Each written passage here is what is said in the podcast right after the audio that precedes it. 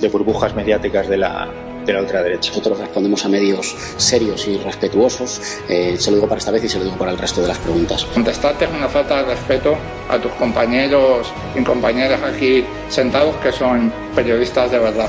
Si no et sap greu, nosaltres no donarem joc a, als mitjans ultradretans espanyols. Usted tiene todo el derecho a hacer las preguntas y yo tengo todo el derecho a no contestárselas. ¿Por qué no puede responder? Al final los españoles le pagamos sus sueldos. Vamos a contestar a la extrema derecha, gracias. Ah, no.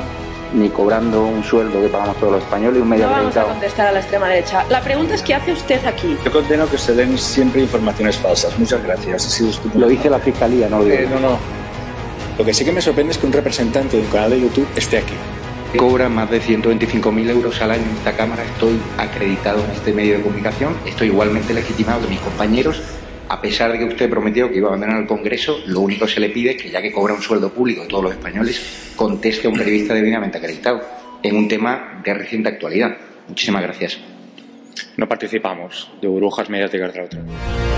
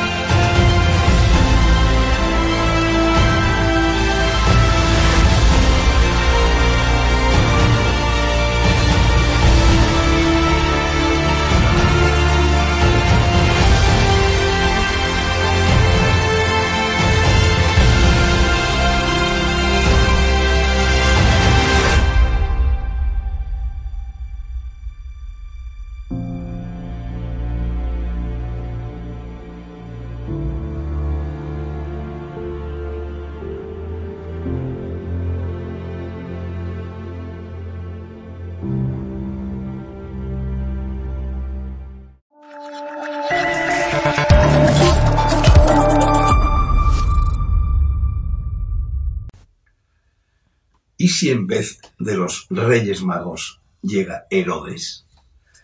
Se nos echa encima el 6 de enero y esa hipótesis, tal como están las cosas, aunque descabellada, no es imposible. ¿Por qué los miembros de este gobierno odian a los niños? ¿Les han hecho algo? ¿No tienen hijos ni hijas? ¿Solo hijes con E de estupidez morfológica?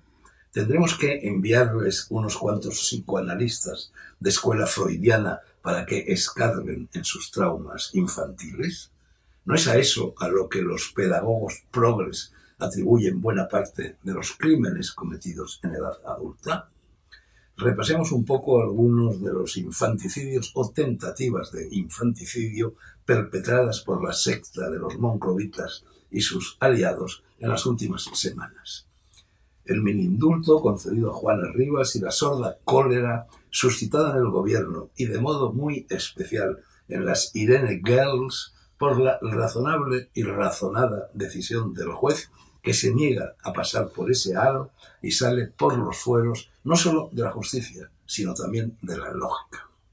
La inminencia de la ley que permitirá los tratamientos hormonales e incluso la prematura castración de quienes por sus pocos años aún no han alcanzado, no digo ya la mayoría de edad, sino ni siquiera la que tradicionalmente, acogiéndose al sentido común y nada más, que al sentido común, hoy en desuso e inicuamente denostado por quienes no lo tienen, se consideraba edad de la razón.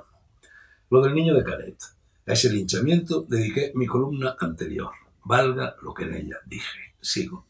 El permanente apoyo, por pasiva y por activa, a ese acto de terrorismo, puesto que implica el asesinato a sangre fría de un ser inocente y desprovisto de responsabilidad penal, que es el aborto, moderna variante de los antiguos sacrificios humanos. La estulta, inicua e insultante convocatoria de huelga de juguetería supuestamente sexista convocada por Garzón y los garzonitas para que las niñas no puedan querer muñecas como las han querido toda la vida para aprender a ser madres, entre otras cosas, ni los niños puedan esgrimir espadas de mentirijillas como yo y mis amigos las blandíamos cuando éramos niños sin que luego nos haya dado por matar a nadie. Cuando el eco de esa fechoría, la de la huelga de juguetes, eh, pagada con mis impuestos y con los suyos, lector, llegó el domingo a mis oídos, no pude contenerme, monté en cólera y le di salida con una rista de indignados tweets. Eran estos. Nunca había visto un anuncio tan estúpido, tan ridículo y tan cruel como el de la huelga de juguetes. ¿A qué extremos de infancia están dispuestos a llegar? Otro. Mi hijo de nueve años ha revisado cuidadosamente el catálogo de juguetería del corte inglés para escribir las cartas a Papá Noel y a los magos. Todos los juguetes elegidos por él son viriles. El único neutro es el cubo de Rubik. Nadie le ha influido. Bendita sea, Madre Natura. Otro, rectifico, quería que le trajeran tres pistolones de plástico. Le he dicho que no exagere, que basta con dos. Otro, he llamado a referéndum a los juguetes de mi hijo. Ninguno quiere ir a la huelga. Además, se niegan a jugar con mi nieta y ella a jugar con ellos. Otro, señor Garzón, permite que le regale a su hijo un balón unos guantes de boxeo, unos soldaditos de plomo, una peonza, un fusil de madera y una katana de cartón? Otro. Raro es el día en que mi hijo, al volver del cole o de donde sea, no luce y me enseña con explicable y loable orgullo algún que otro moratón o escocedura en la rodilla. Es lo que se espera de un niño. Lo interpreto como un certificado de virilidad. Otro. Disculpen la ristra de zurriagazo sobre la convocatoria de la huelga de juguetes que acabo de arrear, pero es que ese anuncio me encocora y hiere mi sensibilidad de hijo, de nieto, de padre y de abuelo. ¿Se me nota? Y por último, más reciente, el joven que se convierte en padre y la joven que se convierte en madre aprenden de golpe la superioridad de la biología sobre la ideología y eso no puede consentirlo quien vive de la segunda. Es una frase de Jorge Bustos en una columna del mundo. Yo lo sé muy bien. He tenido y tengo cuatro hijos y tres nietos. Todos menos dos son mayorcitos. Tendré que proteger a los pequeños de los desmanes del gobierno.